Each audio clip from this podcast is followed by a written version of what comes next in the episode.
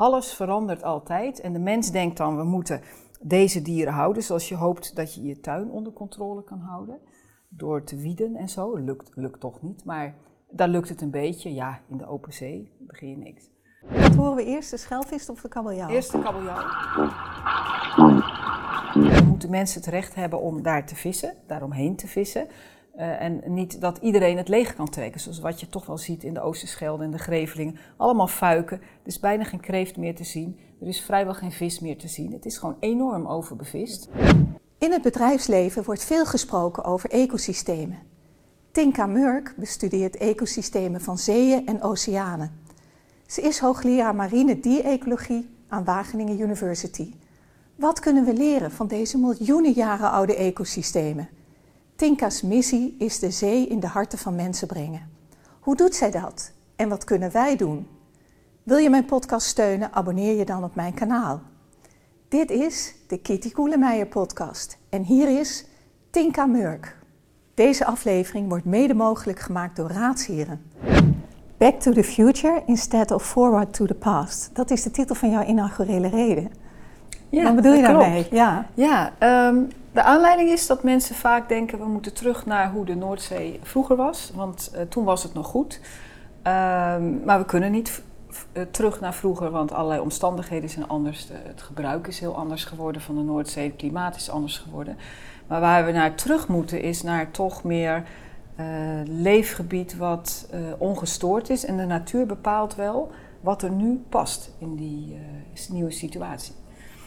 Geef eens een voorbeeld van dat verleden waar je niet naar terug wil. Um, nou, waar, waar, je niet naar terug kan. Waar ik wel naar terug wil is uh, toen er nog heel veel uh, schelpdierriffen waren, oesterriffen. Dus zeg maar 150 jaar geleden was 20, 30 procent van de Noordzee was gewoon rif. En dat is door uh, jarenlange sleepnetvisserij helemaal verwijderd. En we hebben een tijd gehad dat er echt nul oesters nog waren. Dus ook geen kraamkamers voor allerlei dieren. Um, ik wil wel terug naar de situatie dat we weer riffen hebben met oesters of mosselen of wat dan ook. Maar um, de vissen die er toen rondzwemmen, zwommen, die, die zullen nu meer naar het noorden willen. En de vissen van Portugal zullen misschien binnenkort meer in de Noordzee uh, lekker rondzwemmen. Even naar ecosystemen, hè, jouw vakgebied. Wat, ja. wat versta je onder een ecosysteem? Een, een, een ecosysteem is een groep van niet levende dingen zoals rotsen, eh, zand, eh, maar ook de temperatuur, de zuurgraad en eh, de dieren die daar op dat moment aanwezig zijn. En er is dus niet iets als een centrale sturing, maar toch zijn alle onderdelen heel goed op elkaar ingespeeld. En er is een balans en, en, en als het een beetje uit balans is, komt het weer terug. Dus het is niet toevallig dat ze daar zijn. Uh, als het goed is, functioneert het en heeft het ook uh, toppredatoren zoals mooie haaien of, of, dieren die dus ook naar beneden toe pieken corrigeren. En ecosystemen zijn relevant voor allerlei facetten van ons leven. Hè. Je hebt economische ecosystemen, bedrijfsecosystemen. Hè. Ja. Dat is, dat is ja. misschien iets recenter. Die marine ecosystemen die jij bestudeert, die zijn miljoenen jaren oud. Ja. En, en ook eigenlijk heel veelomvattend. Ze hebben impact op ons, op ons hele leven. Ja, en, en het is, uh, dus het is superbelangrijk uh, als het een gezond ecosysteem is, dat uh, de kust beter wordt beschermd. Dat als er een nieuwe soort bij komt, dat die zijn plekje vindt, dat je geen uitbraak van een pest krijgt, dat je niet ineens allemaal kwallen hebt in je, in je zee. Uh, je kunt er voedsel uit oogsten, omdat, omdat de, de energie die bij planten begint, gewoon helemaal in dat ecosysteem zit, in plaats van dat het een dode wormenboel is met een beetje nog krabben. Als het dus helemaal misgaat met je ecosysteem, dan krijg je dat soort uh, nare toestanden. En nou, nou lijkt het erop dat het niet zo goed gaat met uh, dat marine ecosysteem, of misschien niet overal zo goed. Mm -hmm. Is het, was het in het verleden altijd wel goed? En, en ik ben vooral op zoek naar wat kunnen wij, uh, niet marine dierecologen, ja. wat kunnen wij leren van die, van die ecosystemen? Um, wat je vooral je moet realiseren, dat uh, de enige zekerheid is dat alles altijd verandert. Natuur gebruikt de kansen die er zijn, die veranderen altijd. Als je kijkt naar de Noordzee, dat was 9000 jaar geleden helemaal geen zee. Toen leefden daar de, de Dogger people, uh, je had Doggerland. Uh, het was dus land. Je kon, je kon wandelen van, van de Nederlandse kust naar, naar Schotland en er liepen mammoeten. En ja, naar die tijd kunnen we niet terug. Want toen lag het water veel lager. 9000 jaar is toch ook Ja. weer niet zo lang, Dat is hè? helemaal niet lang geleden, nee. nee en als je nog veel, veel verder terugkijkt, zeg maar honderdduizenden jaren, dan zie je dat de zeespiegel eh, 100 meter hoger was en dan weer 100 meter lager. En dat ging zo op en neer. C2-gehalte, nou die ging omhoog naar maximaal ongeveer 300 eh, eh, ppm. Ehm, en weer naar beneden en weer omhoog. En ineens zitten we nu op 400. Dus dat is dan helemaal mis aan het gaan. Maar alles verandert de hele tijd. En als dus ehm, eh, het water weer hoger komt te staan, kunnen er weer eh, andere dieren in. Dan zijn er weer verbindingen. En dan zijn die verbindingen eh, een miljoen later, jaar later ook weer helemaal weg. Dus alles verandert altijd. En de mens denkt dan, we moeten deze dieren houden. Zoals je hoopt dat je je tuin onder controle kan houden. Door te wieden en zo. Lukt, lukt toch niet. Maar daar lukt het een beetje. Ja, in de open zee begin je niks. Nee, wat, wat, wat is de, hè?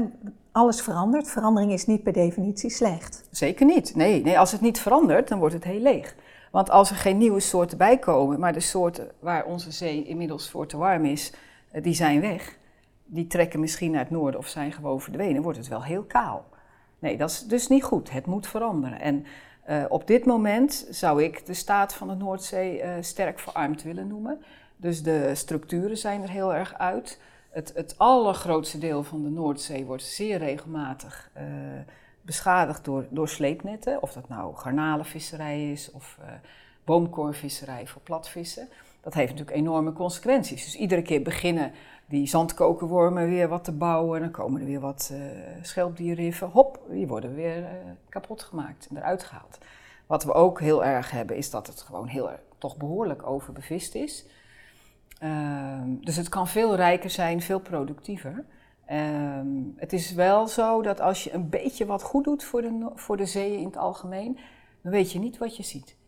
In twee jaar, vijf jaar is het gewoon zo rijk geworden, weer zo kleurrijk, komt van alles weer terug, want het kan nog wel.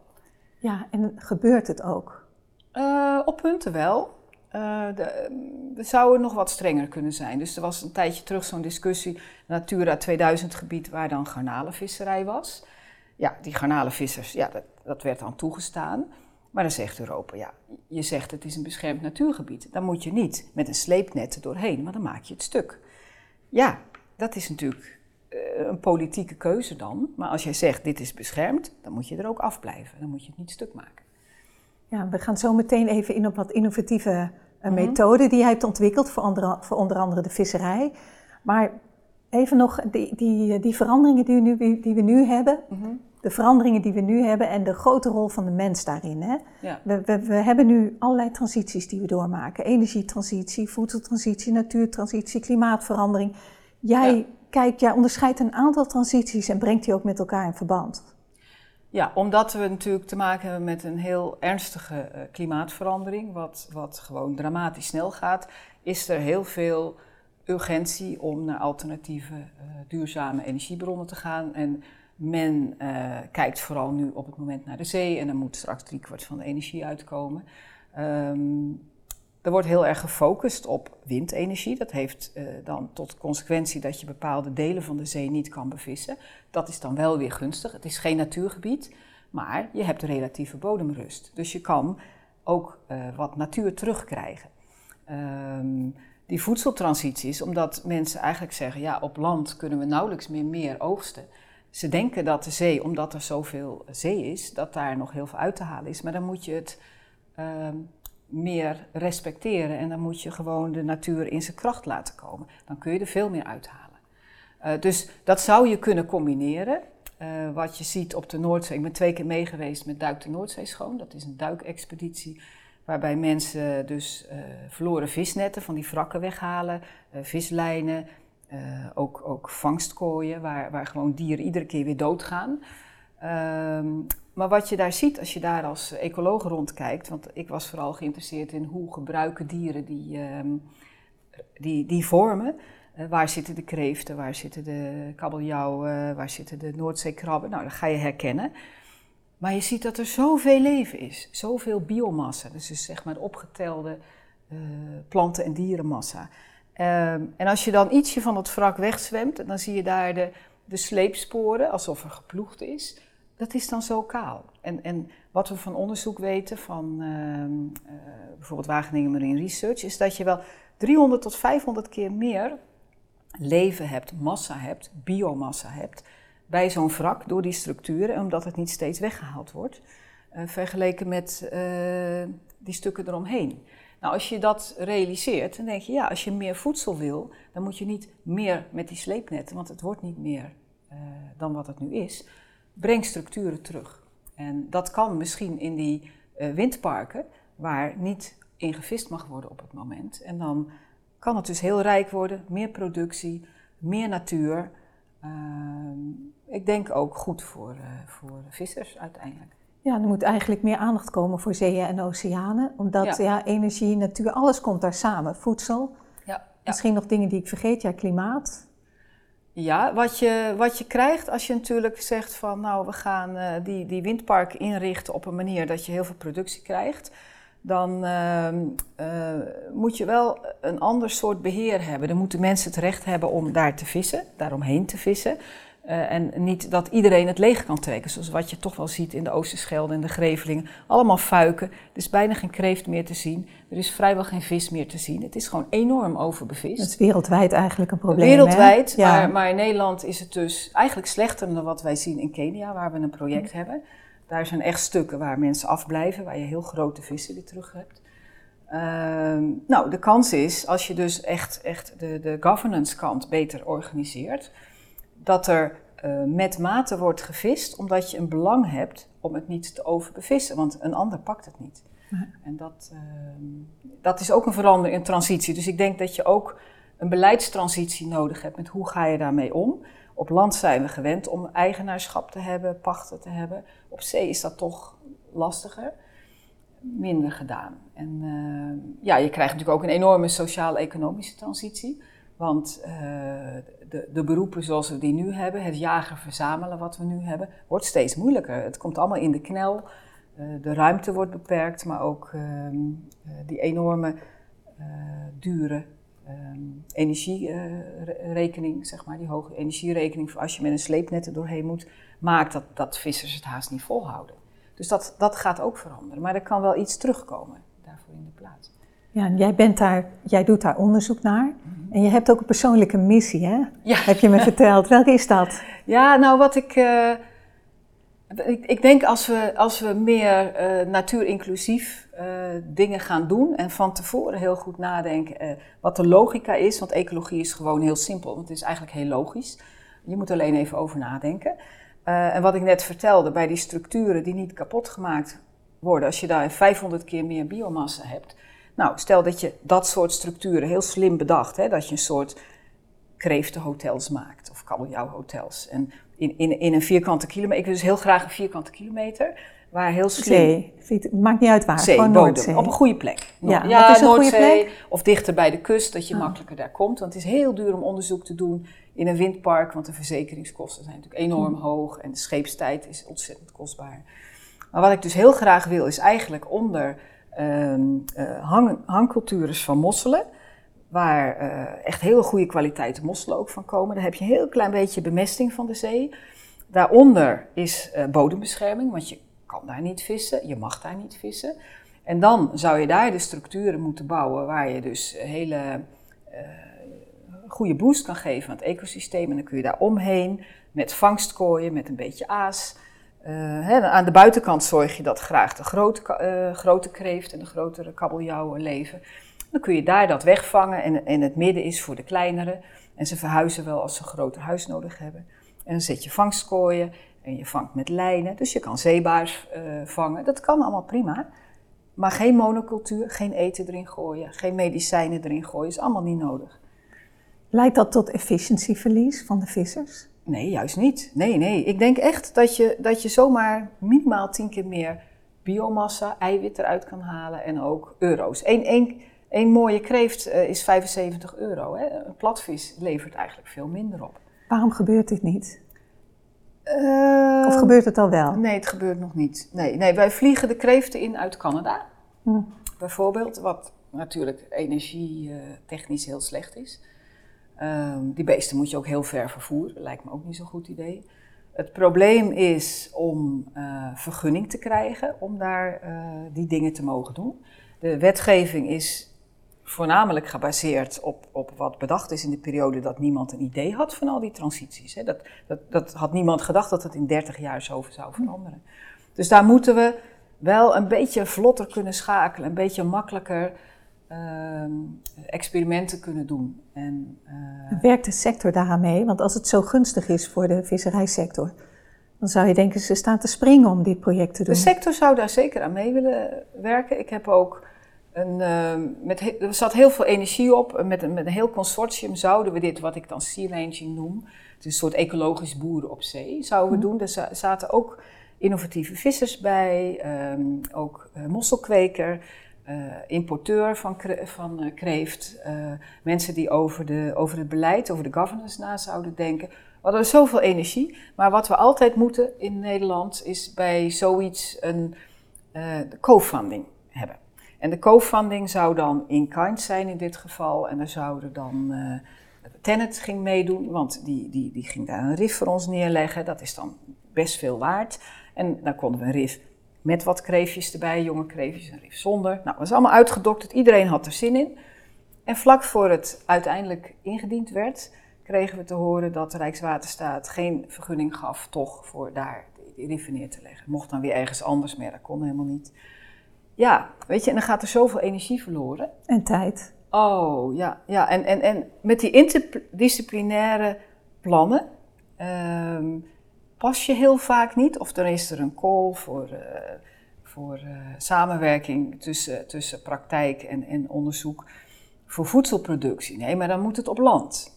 Weet je, het hangt er zo tussen. Zeeboerde, een, zeeboerderij op de, op de bodem ja, dat past niet in hokjes. Dus het is zo moeilijk om dan net die stap te kunnen maken om het te proberen. En eigenlijk hadden we dit al vier jaar geleden op de bodem willen hebben. En dan had je nu kunnen kijken hoe goed werkt het. Hè? Dan moet je, moet je monitoren. Misschien uh, moeten sommige dingen net iets anders. Maar nu weten we het niet. Ik heb dus een heel mooi beeld. Dat heb ik gebaseerd op die wrakken en op ecologische kennis. Ja, laten we het nou eens proberen. En tegelijkertijd zijn er wel in de Noordzee, ook in de richting van uh, Noorwegen, hè, langs de kust, enorme ja. uh, zalmboerderijen. Ja. Hè, van die, van ja. die, ja, dat vind ik echt zo vreselijk. Want, want juist bijvoorbeeld zalmen en tonijnen, dat zijn uh, vissen die, die, die honderden kilometers, duizenden kilometers zwemmen normaal. Die sluit je op in een, in een net en dan kunnen ze alleen maar rondjes zwemmen. Daar stop je veel te veel voer bij. Het is natuurlijk helemaal geen ecologisch systeem. Het is een monocultuur de poep zakt naar de bodem. Die krijgt allemaal ziektes. Um, alleen maar narigheid. En, en ook voor het dierenwelzijn. En ik denk dan van nou, als je, als je toewerkt naar zo'n sea ranging systeem waar je uh, niet één soort heel vervangt, maar je kan wel best veel kreeft oogsten en kabeljauw en zeebaars. En als die beesten last hebben van luis, dan gaan ze naar de poetsplaats en dan uh, van haal dat er even af en dan gaan ze weer door. En er hoeven geen medicijnen bij. En dat is dus voor dierenwelzijn, en zeker als je ze aan boord gelijk ook netjes doodmaakt, hè, dat zou ook fijn zijn, dan uh, ja, dat is gewoon veel gunstiger. Je hebt, je hebt bijna geen energie nodig. Die natuur redt zich wel. Hoeven we allemaal niet uh, micromanagen. Maar zou je dan genoeg hebben om de wereld te voeden, dus ook de opkomende economieën in Azië? Want daar heel veel van die, van die farmen, van die, sorry, van ja. die zalm uh, schepen, zeg maar, die zijn ook Aziatisch. Hè? Die zijn ook ja. bedoeld om, om die mensen daar te voeden met eiwitten. Ja, er wordt, er wordt niet zoveel rekening gehouden met, um, met de ecologie en de, de, de, invloed die dat heeft op de omgeving. En als je je omgeving kapot maakt, dan, dan dat, dat zijn miljoenen, miljarden, nou ja, whatever, dollars, euro's, eh, kosten eigenlijk. Want de zee zuivert je afvalwater niet meer, de zee uh, beschermt de kust niet meer. Het ecosysteem beschermt normaal de kust. Alles gaat dood. Je, je koraalriffen raken overwoekerd. Als je ziet hoeveel ecotourisme bijvoorbeeld oplevert, duikers. Dat is een gigantische bijdrage aan de lokale Maar jouw, jouw nieuwe manieren hè, van uh, sea ranging, hè, zoals je dat noemt. Uh, als je dat grootschalig zou doorvoeren, zou je dan de wereld daarmee kunnen voeden? Zou dat, zou dat genoeg zijn? Um, ik zou nooit zeggen, doe alles alleen maar op die manier. Maar ik denk dat het uh, minstens zoveel oplevert als uh, aquacultuur in zo'n net. Mm. Um, maar, maar dus doordat je de, e de, ecologie voor je laat werken, door het ook te respecteren, kan je veel meer opbrengst krijgen dan je nu hebt. Dus het wordt in ieder geval veel meer. En wat ik zie in, in ons project in Kenia, waar dus de, de riffen helemaal kapot waren gemaakt door sleepnetten en door uh, dynamietvissen. Ja, die vissers die hadden gewoon niks meer, alleen maar zielige kleine visjes. En nu je dus dingen terugbrengt en slimme structuren kiest, waardoor ook bijvoorbeeld de vissen die zij graag zouden willen vangen, liefst plantenetende vissen, want dat zit fijn laag in de voedselketen. Weet je, dus komt weer veel meer terug. Dus het is alleen maar gunstig. Zo gauw zij daar uh, netten doen met vissen en voer erin, gaan al die riffen dood. En misschien gaat je zeegras stuk, dan stort alles in. En dan, heb je, dan ben je echt heel ver van huis. En dan, hoe lang duurt het dan om het weer op orde te krijgen of, of weer gezond te maken? Ja, nou... Of voor het gezond wordt, moet ik zeggen. Want ja, als, als je zo gauw je eh, stopt met kapot maken en stopt met vervuilen, dan, dan gaat herstel snel. Maar structuren die weg zijn, ja, dat zou bijvoorbeeld 40 eh, of 80 jaar duren. En wij willen het kickstarten. Dus we willen, dat doen we ook in Kenia met de lokale mensen die, die ook opgeleid zijn als reef rangers. Die bouwen structuren en je ziet, boem, dat het gewoon terugkomt. We waren twee jaar daar niet geweest door COVID. We komen, we komen daar weer, we kijken onder water. Ongelooflijk. Veel meer vis, veel grotere vis. Uh, het werkt gewoon. Dus als je het kickstart, faciliteer je dat de natuur de kans pakt. Wij bepalen niet wat er komt, maar we kunnen het best wel een beetje sturen. Je kun je aardig voorspellen. Ja, dat gaat enorm snel. Ja. Dat is pure winst voor iedereen. Wij, wij, ja, heel veel mensen, ik spreek natuurlijk ook namens mezelf. Je, je, je ziet de natuur, dat, dat is vaak ook iets abstracts. En tegelijkertijd is het altijd rond je, om, rondom je heen. Uh, dieren zijn te gast in onze wereld. Maar als je bijvoorbeeld op de grote zeeën, oceanen bent of in, in echte natuurgebieden, dan besef je dat jij te gast bent in de, in de omgeving van de dieren. En op mij heeft dat enorm veel impact gehad. En ik ben ook gaan denken van ja, de, de mens heeft de natuur harder nodig dan andersom. En die planeet die redt het ook wel zonder ons. Ja, en, en, zeker. Ja, ja. hoe, hoe, um, hoe werkt dat voor jou? Waar lig je nou? Kijk, ik, ik merk, ik merk dat, je het, uh, dat er veel herstel mogelijk is. Maar waar lig jij nou echt van wakker? Ik lig echt van wakker dat die CO2-gehaltes blijven stijgen en dat de snelheid van stijgen niet eens afneemt. Dat mensen niet eens bereid zijn om uh, minder te vliegen. Gewoon die, die weekendjes Barcelona, die dus inderdaad nog veel te goedkoop zijn, dat je daar gewoon niet mee ophoudt. Ja, maar ik rij elektrisch, dus dat kan ik wel. Dus als maar een ja, maar, ja, maar, ja, maar. Dus wees, wees nou gewoon even dapper en, en neem het serieus en wacht niet tot anderen dat ook doen. Uh, dus ik lig daar nou wakker van, maar ik, ik, ik vind het heel frustrerend. Ik maak me heel veel zorgen en ik snap het gewoon niet. Dat je niet bereid bent om wat minder vliegvakanties te doen, om, om uh, echt minder vlees te eten. Gewoon dingen te doen die, die echt het verschil maken. Als, als iedereen gewoon alles die vlees eet, de helft minder vlees eet, het scheelt zoveel. Het scheelt gigantisch veel. Niet alleen in dierenleed, maar dat heen en weer sjouwen en die soja uit Zuid-Amerika en, en, en dat water. En, en, en het lost zoveel problemen op. Denk je dat mensen genoeg alternatieven hebben om hun gedrag te verbeteren? Hè? Want... Ja, ja, want er is natuurlijk fantastisch goed te eten en ook heel gevarieerd. En tegenwoordig kun je ook hele uh, goede recepten vinden. En er zijn hele goede vleesvervangers. Dus wat voor keuzes je ook wil maken, je, je kan het, als je het maar wil. Ja, en soms is het ook niet makkelijk, hè? want mensen denken een elektrische auto of een hybride auto, daarmee doe ik iets mm. goeds. Hè, dat is, dat is beter voor het milieu. En dat is natuurlijk nog maar de vraag. Ja, het, het is niet mijn uh, vakgebied, maar wat ik persoonlijk wil is wachten tot de waterstofauto er is. Ik uh, denk zelf dat het niet uh, goed is dat je met al die accu's, al die moeilijke stoffen uit die ingewikkelde landen, met die nare leiders, liever niet. Dus liever waterstof ehm, van onze eigen wind- en zonne-energie of samen met Europese landen. Dat kun, je, dat kun je tanken, gebruik je auto's zo spaarzaam mogelijk dan kun je best je auto gebruiken. Ik, ik heb zelf de keus gemaakt om de auto heel weinig te gebruiken en ik heb speed pedelec. Dan, dan uh, mijn voertuig en ik zijn samen nog geen 100 kilo. En als ik met de auto ga, zijn we, weet ik veel, 1200 kilo of zo. dat moet je allemaal verplaatsen. Ja, gedragsverandering is altijd lastig als mensen het idee hebben dat ze iets moeten inleveren, dat ze iets wordt afgepakt. Hè? Dat, is, dat, is, uh, dat blijft moeilijk, dan moet je een hobbel over. En, en als je echt overtuigd bent en gemotiveerd, dan wil je dat wel doen. Maar voor heel veel mensen geldt dat ze andere dingen aan hun hoofd hebben. Dat ze Misschien Ja. ook moedeloos zijn. Hè? Ja. Dat kan ik me ook voorstellen. Wat maakt het uit wat ik doe? Maar het maakt uit. En ook als je het vertelt aan anderen. En dan denk je van, oh, maar het kan dus wel. En je hoeft helemaal niet ongelukkig te worden. Nee, maar stel dat je op een budget eh, leeft, dat je weinig te besteden hebt. Dan wordt het alleen maar goedkoper. Ja, maar dan, maar dan, Ja. dan heb je het, stel je hebt het zwaar, dan zoek je naar iets Mhm. wat je leven makkelijker maakt. En dat is natuurlijk die auto en die incidentele vakantie in het buitenland. Ja, nou ja, ik, ik zie dat niet zo eerlijk gezegd. Nee, Nee? nee, nee ik, ik moet zeggen dat ik eh, heel prettig ook dichterbij op vakantie ga. En eh, ik vind bergen wel mooi, maar goed, dan ga je met z'n vier in de auto naar de bergen. Dat is toch van een andere orde dan met het vliegtuig naar Een Thailand Mexico. congresbezoek, hoe ga je daarmee om? Eh, ben ik heel terughoudend. Er kan veel meer online tegenwoordig. Ik heb ook eh, voor een project zou ik eh, naar Saba vliegen om daar ook onder water te kijken. Ik denk, ja, er zit er al iemand. Ik ben niet nodig. Ik doe het niet. Ik ga daar niet heen. Want ik, eh, hè? En dat geld zet ik nu in. We hebben een, een dierenfaciliteit waar we onderzoek doen met zeeegels en we hebben koralenkweek. Dat geld gebruik ik om te investeren in wat spullen om die kweek nog beter te maken.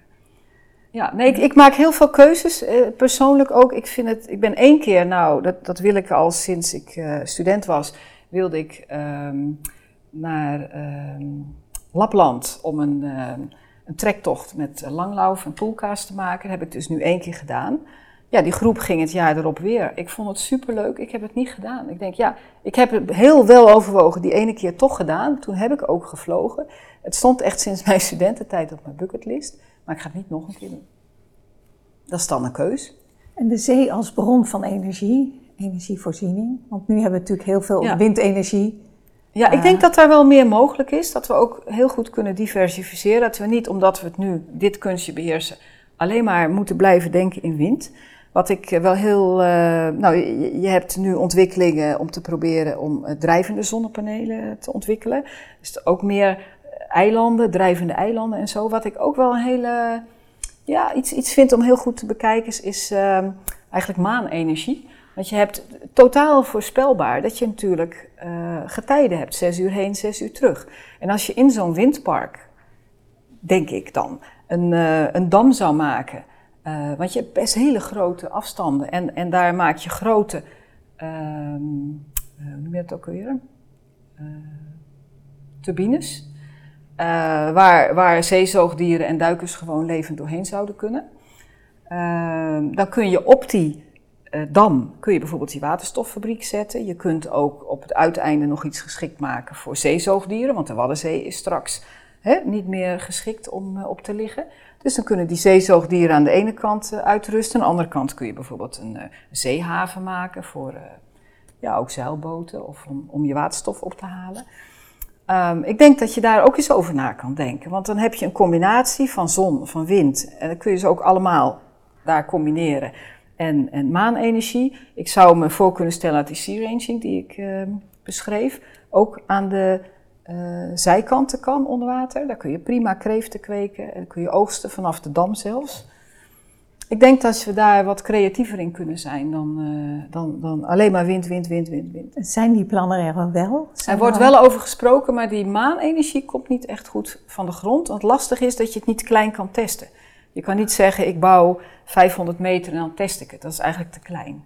Dus je moet wel gelijk de diepte in en, en een flinke afstand eh, neerleggen. Maar er zijn berekeningen gemaakt en die zien er wel heel positief uit. Dus ik denk, ja, Dus het is een kwestie van tijd voordat dat gebeurt. in ieder geval even heel goed natuurlijk eh, narekenen. En dat is eh, meer iets voor Delft of zo. Hoe, hoe gaan dan de, de zandstromen? Hè? Wordt dat niet hier heel erg verplaatst en, en krijgen we weer een gat? Of nou ja, wat gebeurt er met de zee? Het verandert. Hè? Alles wat we doen in zee leidt tot verandering. Ja, jij zegt altijd de natuur pakt haar kansen. Sowieso, sowieso. Maar wat wij dus zeker weten, zo gauw je ergens een windturbine neerzet, dan verander je de stroming. Als er een gelaagdheid is, eh, dat, dat heb je dan als de boven, bovenkant warmer is dan de onderkant, dan mengt dat. Dat heeft consequenties. Dus het verandert, weet je zeker. Ehm, ja, is dat erg? Nou ja, ja, diersoorten veranderen ook. Er komen andere diersoorten. Je moet er heel goed over nadenken. Is het heel erg wat ik doe? Waar ik me heel veel zorgen over maak, eh, is het geluid. Eh, al die scheepvaart maakt een gigantisch lawaai. Dat weet je als duiker. Als er een boot aankomt, dan, eh, ben je ook bijna je oriëntatie kwijt. Als het heel hard intens is. Ehm, nou, dat is echt vervuiling op zee. En, en de Noordzee wordt enorm gebruikt. Vissen communiceren met geluid. Er zijn uh, nou, wat mooie geluidsopnames van uh, ja. hè, kabeljauw en uh, ja, Je hebt wat meegenomen. Wat wil je ons laten horen? Nou, wat ik wel heel mooi geluid vind is van de paling. Die, die okay. met van die uithalen. Oh, daar gaan we even naar luisteren. Ja.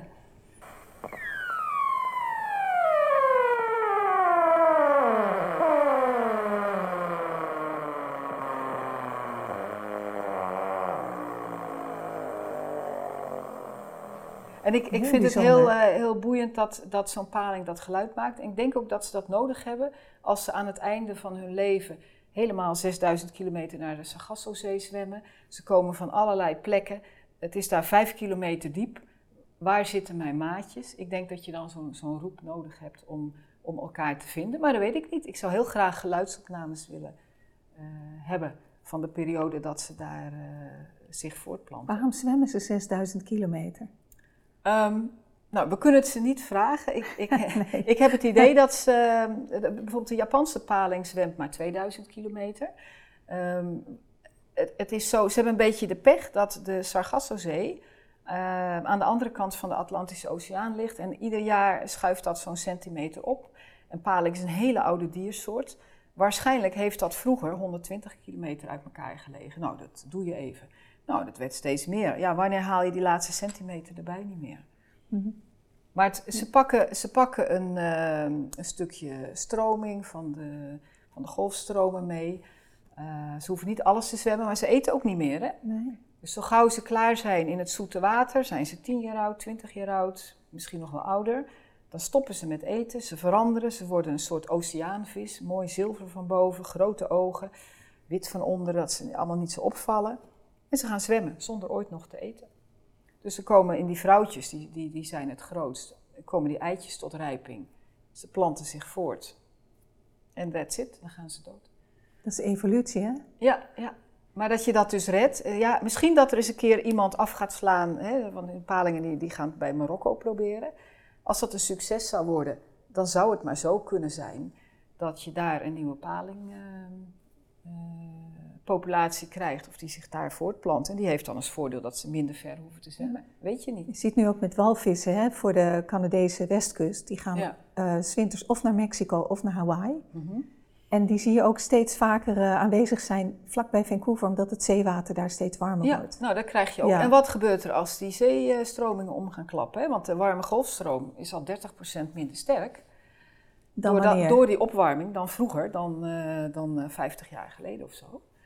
En uh, ja, waarom is het in Canada 5 graden warmer ineens? Dan moet gewoon een zeestroming veranderd zijn. En ja, dat wordt niet gemeten op, op, op zo'n schaal dat we dat nu al zeggen. Maar ik, ik denk dat er iets heel dramatisch aan het gebeuren is. Ja, want wij horen dat dan hè, als, als, als leek op dit, ja. op dit gebied. De, de zeestroom slaat misschien om. Dat ja. klinkt heel onheilspellend. Maar wat, wat, betekent, wat betekent het? Wat gebeurt nou, er dan? Ja, um, wij worden natuurlijk warm gehouden door die warme golfstroom. Um, Uh, eerst dacht ik dat het fijn uh, tot, tot meer een kouder klimaat zou leiden. En ik hou dus erg van langlaufen. En toen heb ik gehoord van nou, maak je niet uh, te blij, want we krijgen juist heel intens wisselend weer dan. Dus dan krijg je heel veel regen of heel koud of heel warm. Dus niet mooi een, een, een, een witte winter.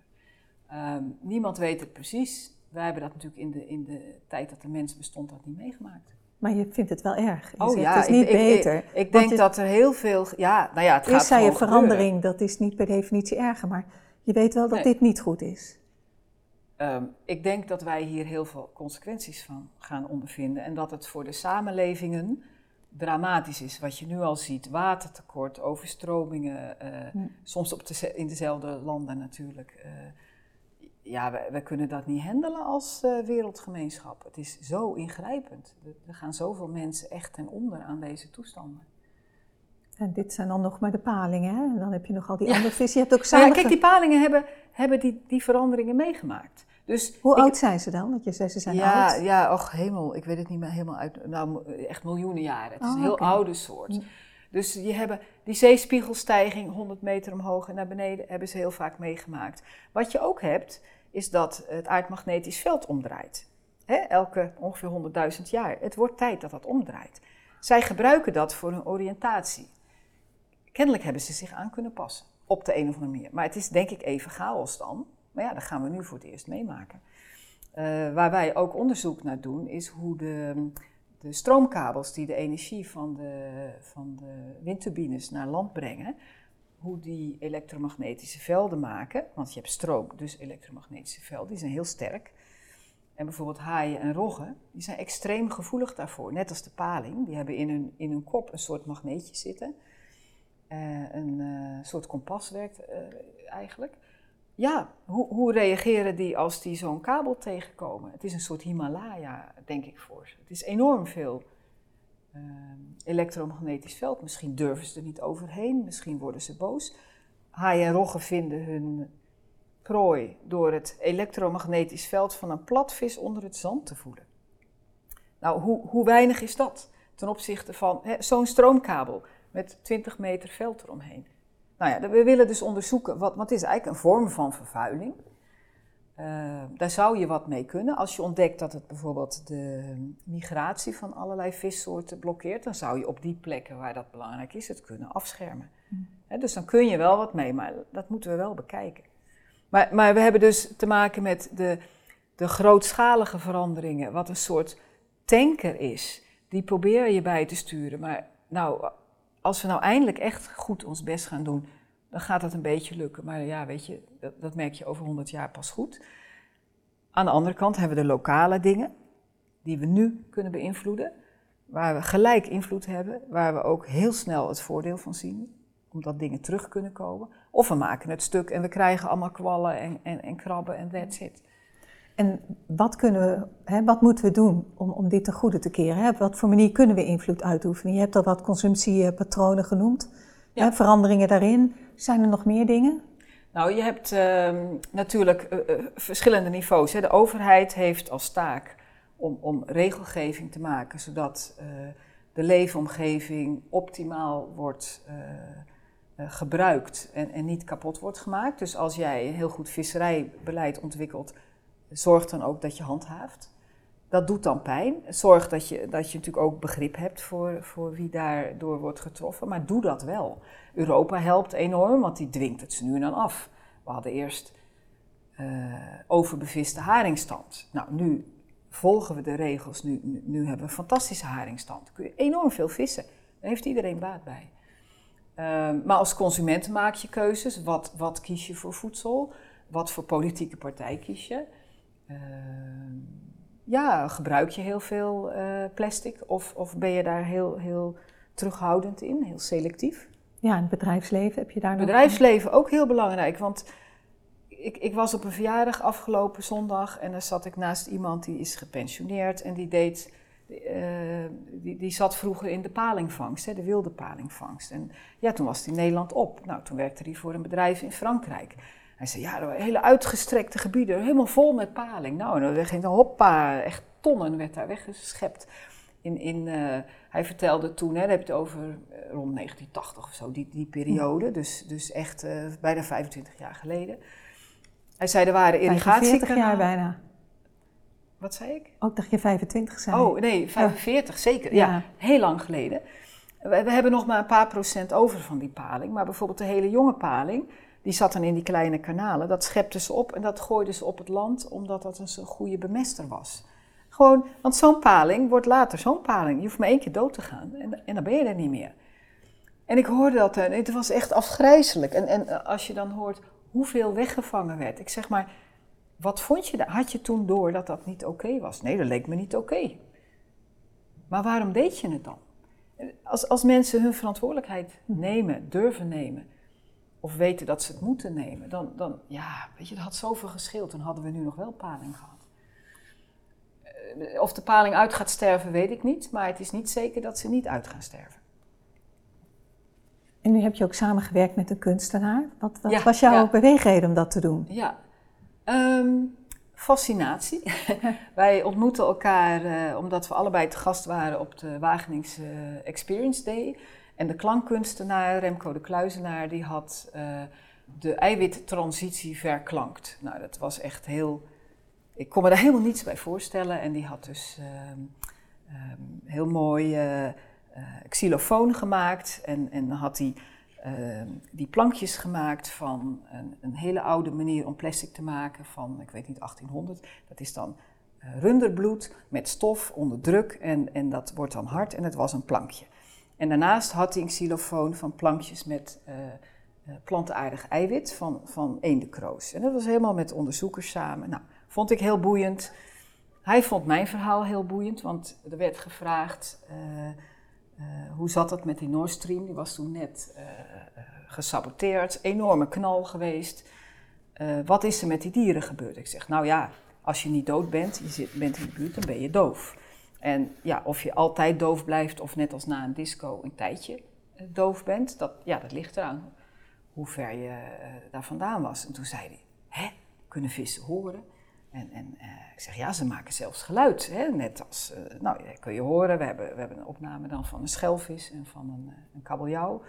Ja, zullen we die even laten horen? Ja? Is de moeite ja? waard? Ja, dat is denk ik wel leuk. Ja, dus wat horen we eerst, de schelvis of de kabeljauw? Eerst de kabeljauw.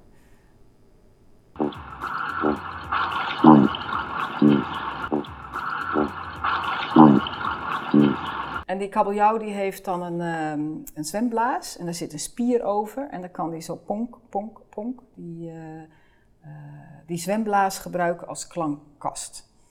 En uh, je hebt ook dieren die, die, die speciale keeltanden hebben waar ze mee kunnen raspen. Hm. Je hebt dieren die kleine windjes laten. Ehm, dat doen de haringen en die, op die manier kunnen ze geluid maken. En dan praten ze echt met elkaar. En de garnaal, hoe doet hij het? Een garnaal, ja, je hebt, je hebt uh, de snapping shrimp, dat heet pistoolgarnaal in het Nederlands, die maakt een vacuüm. En, en als je op een rif duikt en denk je, wat hoor ik? Dan hoor je een, zo'n soort geluid, een beetje, beetje dit geluid, overal. Maar die, die maken dus constant een vacuüm met hun, uh, ah. met hun speciale klauw. Nou, vooruit nog even de garnaal ook. Ja. Ja, het is echt heel indrukwekkend. Het kan ook heel hard zijn zelfs. En wat heb, je, wat heb je daarmee gedaan met die geluiden? Met, nou, wat, we, wat we. Dus toen hij. Ik, ik heb hem eerst wat geluiden gestuurd, gewoon diezelfde dag. Toen heeft hij een hip-hop nummer gemaakt met die, met die visgeluiden. Nou, dat was echt zo leuk. Toen zijn we doorgegaan en we hebben, nou, een half jaar later een optreden verzorgd van uh, de Stem van de Noordzee. Waarbij we de mensen mee hebben genomen in de fascinatie van zo klinken die zeedieren. Want nou, het is zo apart. En, en, en ineens denk je, oh, ze hebben een stem, letterlijk. Um, toen hebben we ze ook meegenomen in van, goh, wat, wat doet nou menselijk geluid? We hebben een geluid van een boot. Nou hoor je dat dat dezelfde toonhoogte heeft, maar dan kan het soms wel 150 decibel zijn. Dat is hoeveel keer harder dan wat de vissen zelf doen? Ik weet, het is alsof ja. er een straaljager naast je mm -hmm. start. Maar het ligt eraan wat de afstand is. Ja, tuurlijk. Ja, ja. Dus dat, dat kan ik niet precies naast die, naast die vis leggen. Maar het is net als uh, 150 decibel voor ons is uh, net zo goed veel te hard als dat voor die vis veel te hard is. Uh, dus dan maak je mensen bewust van, hé, hey, dat zit gewoon... We weten het van die zeezoogdieren en die walviszang en zo. En dan maakt iedereen zich zorgen om. Die vissen, die worden nog veel meer verstoord door, door um, bijvoorbeeld het geluid van heien door het geluid van uh, scheepvaart. Uh, die kunnen dus niet communiceren, elkaar niet vinden, die raken gedesoriënteerd. En nou, dat hebben we laten horen. En dan ook van, goh, zullen we eens luisteren naar de zee, letterlijk en ook figuurlijk. En, en, en zorgen dat er ook hele gebieden zijn waar het stil is. Waar, waar we niks doen, waar we ook niet oogsten, ook niet sea ranging, stil gewoon. En, en dat, uh, aan het eind is het dan ook stil. Dan denken mensen, ja, wij praten ook, zij praten ook. Het is niet zo anders. Je snapt het ineens, dat het dieren zijn die wat doen en wat willen. Ergens wonen, ergens naartoe gaan. Begrijpen we ook wat de geluiden betekenen? Kunnen we dat interpreteren al? Uh, nou, het is, uh, we lopen heel erg achter op uh, opnames die van vogels worden gemaakt. Maar je kunt het wel redelijk raden. Hè? In de paaitijd maken die mannen een geluid van... kijk, mij is stoer en groot zijn. Hoe groter, hoe donkerder geluid bijvoorbeeld. Of, of hoe harder het geluid van, van uh, uh, kreeft bijvoorbeeld. Uh, dus ja, dat, dat, weet je dan wel. Hè? En ze kunnen ook gewoon gezellige knorrengeluidjes maken. Dan zijn ze aan het eten. Ehm, we weten pas van 16 vissen wat voor geluid ze maken, 16 vissen van de Noordzee. Uh, we zijn bezig met, uh, nou we hebben gelukkig een project gefinancierd gekregen waardoor we vanaf januari heel veel, uh, dat noemen we Biodiversity Sensing Box, dus biodiversiteitsmetingen kunnen doen. En dat doen we door camera's, en liefst 360 graden camera's, door hydrofoons. Wie horen we? Want soms is het donker, soms is het troebel en dan hoor je het nog steeds. En we nemen uh, watermonsters, dat is uh, voor eDNA. Er zit namelijk in het water van de huid van vissen, van, de, van, van nou, poepen, van ook andere dieren. Heel klein beetje DNA in het water. Dat trek je over een filter. En uh, met moleculaire technieken kun je precies zeggen: oh, er was een zeehond, er was een, nou, dit en dat. Um, en zo samen kunnen we een beeld krijgen van wie, wie gebruikt deze riffen, wie gebruikt deze vismigratierivier, wie gebruikt, hè, wat verandert er. En uh, daar willen we dat geluid voor inzetten, dus ik hoop dat we binnenkort veel meer opnames hebben, dat we ook uh, over de seizoenen die geluiden hebben. En uh, dat de zee letterlijk zelf verhalen kan vertellen. En wat ik heel graag wil, is mensen meenemen onder water. Dat ze mee kunnen kijken, mee kunnen luisteren, ook helpen door te zeggen: nu hoor ik iets, nu zie ik iets. Dan weten wij waar op die eindeloze opnames iets interessants is. Hoe ga je dat doen? Um, nou, eerst moeten we dus die opnames uh, kunnen maken door dus meer van die boxen te hebben. Uh, dan moeten we samenwerken met mensen die, uh, die echt verstand hebben van citizen science, hoe je dat kan realiseren. Je hebt natuurlijk een verbinding nodig voor internet, dat je echt ter plekke kan zien wat er gebeurt. Je hebt stroom nodig, maar ja, als dat bij een drijvend zonnepaneel is of een windturbine, moet daar toch stroom zijn, denk ik. Uh, ja, en dan, dan samenwerken met uh, mensen die echt verstand hebben van uh, immersive experiences. We zijn ook hm. bezig met virtual reality opnames. Dan kun je echt zien zoals het is als je duiker bent. En, en uh, dan kun je ook kijken op, op, moeilijke locaties of mensen die helemaal niet durven, kunnen, mogen duiken die kunnen, de, ervaring klopt gewoon. Het is echt zoals het is. En dat wil ik heel graag delen. Maar ook omdat ik denk dat je pas om iets geeft als je het leert kennen. En, uh, dat denk ik ook. Dat denk ja, ik ook. Ja. En het is ook, als je het een beetje uit zo'n zo'n VR-experience, uit de context trekt van onderzoek, hè, waardoor ja. het meer een, een, een uitstapje wordt, of wat meer entertainmentwaarde krijgt. Ik denk dat het dan ook goed binnenkomt. Je ziet natuurlijk ja. een film als Avatar, hè, dat, dat, wat dat met mensen doet. Terwijl dat ja, bijna, bijna volledig animatie is. Niet helemaal, maar dat, dat is niet, niet echt. En ik denk, jij zult uh, met die virtual reality, dat is wel echt. Ja, en, en, en ik wil eigenlijk nog een stap verder gaan. Dus die, we hebben van ons Kenia-project een virtual reality experience waarin je het verschil ziet tussen een rijk natuurlijk rif, een, een helemaal kapot rif. Dan zie je alleen maar grijze rubbel, gewoon totale nikserigheid, ook geen vissen. En, en dat herstel en hoe snel die vissen terugkomen. Je ziet die mensen lokaal onder water. Ja, dan, dan voel je het. Maar waar ik naartoe wil, is dat je samen kan overleggen hoe zullen we het inrichten. Dat het geschikt wordt voor, en dan kun je ook voor vissers, wat zou jij willen? Wat vind jij een mooi rif? En dat je dus door um, uh, moderne machine learning en zo opnames kan maken van, van als je het zo start, en je weet dat het 30 jaar later zo is, want die riffen zijn er, dan kun je er dus mee gaan spelen. En, en dit verschuiven, dat verschuiven. En is dat dan wat we willen?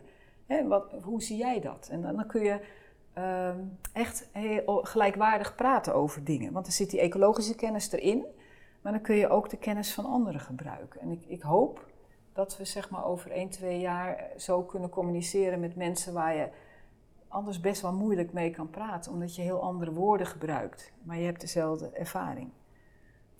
Ik denk dat dat moet kunnen. Beschouw jij jezelf als activist? Nee. Nee, nee, ik ben wel heel gemotiveerd om mijn bijdrage te leveren. Uh, ik wil heel graag uh, uh, steeds meer luisteren van waar willen jullie antwoord op. Want je bent gewend om te zenden. Ik moet college geven. Ik word gevraagd om ergens een lezing over te geven. Maar ik merk juist door in contact te komen met mensen die, die heel andere ervaring hebben, perceptie van dingen, dat, je denkt, oh, dat wil je weten. En daar kan ik ook uh, mijn bijdrage aan leveren, maar dan ehm, denk ik dat je eerder tot elkaar komt. En activisme is nodig, maar dat is aan anderen. Ja, waar denk je dat je de meeste impact mee hebt? Met, met jouw manier waarschijnlijk, anders deed je het zo. Voor mij persoonlijk. Ja, ja ieder pakt zijn rol. En hoe zit je in elkaar? Ja. En eh, ik ben uh, bijvoorbeeld wel, ehm, ik ben voorzitter van de wetenschappelijke raad van uh, Stichting de Noordzee. En dat zijn mensen die, die echt willen weten hoe het zit, die, die op basis van, van kennis van de zee, hè, voor zover dat voorhanden is, gewoon proberen naar een, naar een optimale ontwikkeling voor de Noordzee te gaan. Dan zeg je niet alles moet stoppen, dat kan niet. Dat kan je wel willen, maar dat kan niet. Dan kun je beter meedenken. Maar soms heb je ook mensen nodig die gewoon uh, ergens stenen nog neergooien, want je mag hier niet vissen. Dat zijn de regels. Je vist er toch, dat wordt niet gestopt. Nou, nu wel, weet je. Maar dat is niet wat ik zou doen, maar, maar samen heb je gewoon uh, een, uh, een effect, denk ik. En als je nu een oproep, een oproep zou kunnen doen, wat, wat is het belangrijkste dat je zou willen veranderen? in het gedrag van, van mensen, bedrijven. Nou, wat ik denk ik ook wel belangrijk vind, ik, ik vind het vooral heel zielig voor jonge mensen die al die rottigheid horen op de televisie, die klimaatrampen, eh, de zorg van ook volwassenen. En, en het is allemaal doem en ellende. En ik weet nog dat ik als student, uh, er was de tijd van, van opschriften van het is voorjaar, uh, beton bloeit niet. Hè, we hadden zure regen, we hadden luchtvervuiling, alles was vies. Toen ik eh, naar school fietste over de Rijn, ik woon in Katwijk aan Zee, lagen er regelmatig allemaal uh, vissen te zonnen. Hè? Hele tapijten, witte buikjes omhoog, alles dood. En nu deze jaren zwem ik gewoon vijf kilometer in de Rijn met een Rijntocht. En niemand wordt ziek. Het is heel erg vooruit gegaan. Er is heel veel voor nodig geweest, maar als we ervoor gaan, gaat het vooruit. Wat ik me ook nog uh, herinner, ik heb dus in Katwijk aan Zee, Noordwijk aan Zee gewoond. Dan gingen we wandelen altijd stond de wasbenzine klaar. Want altijd als je thuis kwam, had je teer aan je schoenen. Ja, dat was gewoon zo. Op het strand ligt teer. Dat is natuurlijk heel raar. Nou, dat was een paar jaar geleden ineens weer, want we hebben nooit meer teer op het strand. En toen ineens die teer, toen denk ik, verdraaid. Dat vond ik vroeger normaal. Dat is mooi, want het werkt. De schepen hebben nu dubbele scheepsrompen. Uh, daardoor, uh, als er een, een, een, ongeluk is, lekt het niet gelijk. Regelgeving is uh, veel strenger. Het werkt. De lucht is schoner. Ehm, de zure regen is minder. Dus in, in, een, in één leven van student naar hoogleraar denk ik van wow, maar het kan. En dat, dan denk ik van yes. En dat wil ik jonge mensen vertellen. Het is niet in drie maanden voor elkaar. En, en, en zelfs drie jaar vind je al heel lang op die leeftijd. Ga ervoor. Volg je hart. Neem het serieus. Laat je ook niet gek maken. Dat, um, want soms dan, dan is het zo makkelijk om je onderbuik te volgen. En dan zeg ja, en de microplastics, en dat is dan het allerslechtste, marine microplastics. Al het onderzoek laat zien dat er geen nadelige effecten zijn van marine microplastics. Oh. Heel contra-intuïtief. Voor mij opnieuw, ja. Ja, wat, wat heel slecht is, dat zijn um, verloren visnetten hè, uh, aquacultuurspul, want het is gemaakt om heel te blijven in zee. Dus je hebt gewoon tientallen jaren zo'n nylon net, wat constant weer nieuwe vissen kan doden. Wat, waar we afschuwelijke, ja, die tafereelen met die, met die beesten met dingen om hun nek. En, en, uh, maar ook uh, schildpadden, die, die, dus macroplastic. Macroplastic is naar. En, en doppen, dat is dan eigenlijk ook nog macroplastic. Maar ik ben gerustgesteld, zo gauw het verpulverd, zeg maar, je, je naar de millimeters gaat en nog kleiner. Het hoort er niet, het is vies, maar het kan in ieder geval geen kwaad. En we moeten beginnen. Het gaat gewoon door de vissen heen, als het ware. Ja, die poepen dat uit. Maar het wordt ook onderdeel van, van het sediment. En uiteindelijk wordt het ook wel door bacteriën afgebroken. Dus het hoort er niet, het is vies. Maar ik heb wel eens in zo'n stroming gezeten bij Kroatië als duiker. Dan zie je allemaal kleine visjes, nou die negeren dat. En als ik dat aanraakte, dan, dan verpulvert het. Dus het kan geen kwaad, je poept het gewoon uit. Macroplastic is heel slecht en dat kun je totaal voorkomen. Die beach cleanups die hebben zin voor bewustwording, maar ook die netten die je uit het zand trekt. Dat is het nare spul. Maar wat ik dus studenten in Wageningen ook heel erg mee wil geven is, um, wees kritisch, maar, maar uh, wees dat dus alle kanten op. Dus als iemand zegt het is allemaal heel slecht, check het. Wat is echt slecht? Zodat je je energie steekt in dingen die ertoe doen. En niet Ehm, ja, nou sowieso krijg je microplastics niet uit zee. Maar het verdwijnt vanzelf. Want het plastic is ook weg. Hè? als, je, als je die massabalans maakt, waar is dat plastic? Ja, dat verpulvert. En je geeft ze ook hoop op die manier. Nou, dat hoop ik wel. Want dat, we hebben geen keus dan, dan, dan vooruit te gaan. En uh, vooruitgaan is wat mij betreft de natuur weer de kans te geven om zich te herstellen. En, en, en kijk maar wat het wordt. Je kan het behoorlijk voorspellen, maar niet tot op detailniveau. Uh, en het, het herstelt. Ja, en ga daarvoor. En jonge wetenschappers, mensen die nu de wetenschap in willen gaan. Wat is, er, is het, het nog hetzelfde als toen jij eh, en ik uh, aan een wetenschappelijke loopbaan begonnen, of is het anders? En, Nee, ik, toen ik student was, was ook Doomday. Hè? Je had dat Club van Rome. Ik heb ook in Wageningen gestudeerd. Ik heb dat ook meegemaakt. Ja. Nou, ik heb in Leiden gestudeerd. Oh, Daar was het net zo Doomday. Ja. um, het ging toen ook heel erg slecht. En ik vond toen ook dat je, dat je geen kinderen kon krijgen. Want dat was toch allemaal, dat kon je niet maken. Nou ja, ik heb gelukkig nou een gezonde zoon die al uit huis is. Um, dus ik weet hoe het voelt. En hoe machteloos je kan voelen. En... en toch met elkaar maak je het verschil. En als jij een dip hebt en je ziet het niet zitten, oké, kom je weer doorheen, dan gaan anderen door. Samen kom je er wel. Jonge mensen en oude mensen en alles tussenin, die hebben gewoon een missie. Je hebt geen keus. Uh, maar het is ook, ik, ik word er heel blij van als ik toch die dingen zie vooruitgaan. Dat project in Kenia, dat je denkt, wow, die mensen hebben weer wat eten, die mensen hebben weer hoop, uh, die vissen komen terug. Ja, we, we, moeten wel wat doen. Ja, het is heel hoopvol, dat is heel mooi. Ja, behalve dus die CO2, dan denk ik mensen, kom op, kom op, doe eens even, pak even door. En, en maar ook dat is nog niet te laat, hoor ik jou zeggen. Uh, nou ja, we zijn wel heel laat. En het, wordt, het wordt steeds naarder. Dus we kunnen wel stoppen met het nog later te laten zijn. Maar ja. ja. True pricing, True pricing komt in deze podcast ook aan de orde. Oké, nou. Um, volgens mij is dat de weg voorwaarts, want dan hoef je niet na te denken of je of je voor veel te weinig geld naar Barcelona vliegt of gewoon toch maar met de trein naar, uh, naar weet ik veel, Haarlem gaat of zo, voor je weekend. Ja. Tinka, fijn dat je er was, dankjewel. ja, graag gedaan. Dit was de Kitty Koelemeijer podcast. Als je dit gesprek interessant vindt, like dan deze aflevering en abonneer je op mijn kanaal. Deze aflevering werd mede mogelijk gemaakt door Raadsheren, de datagedreven risicoadviseur die risico's als inspiratiebron ziet.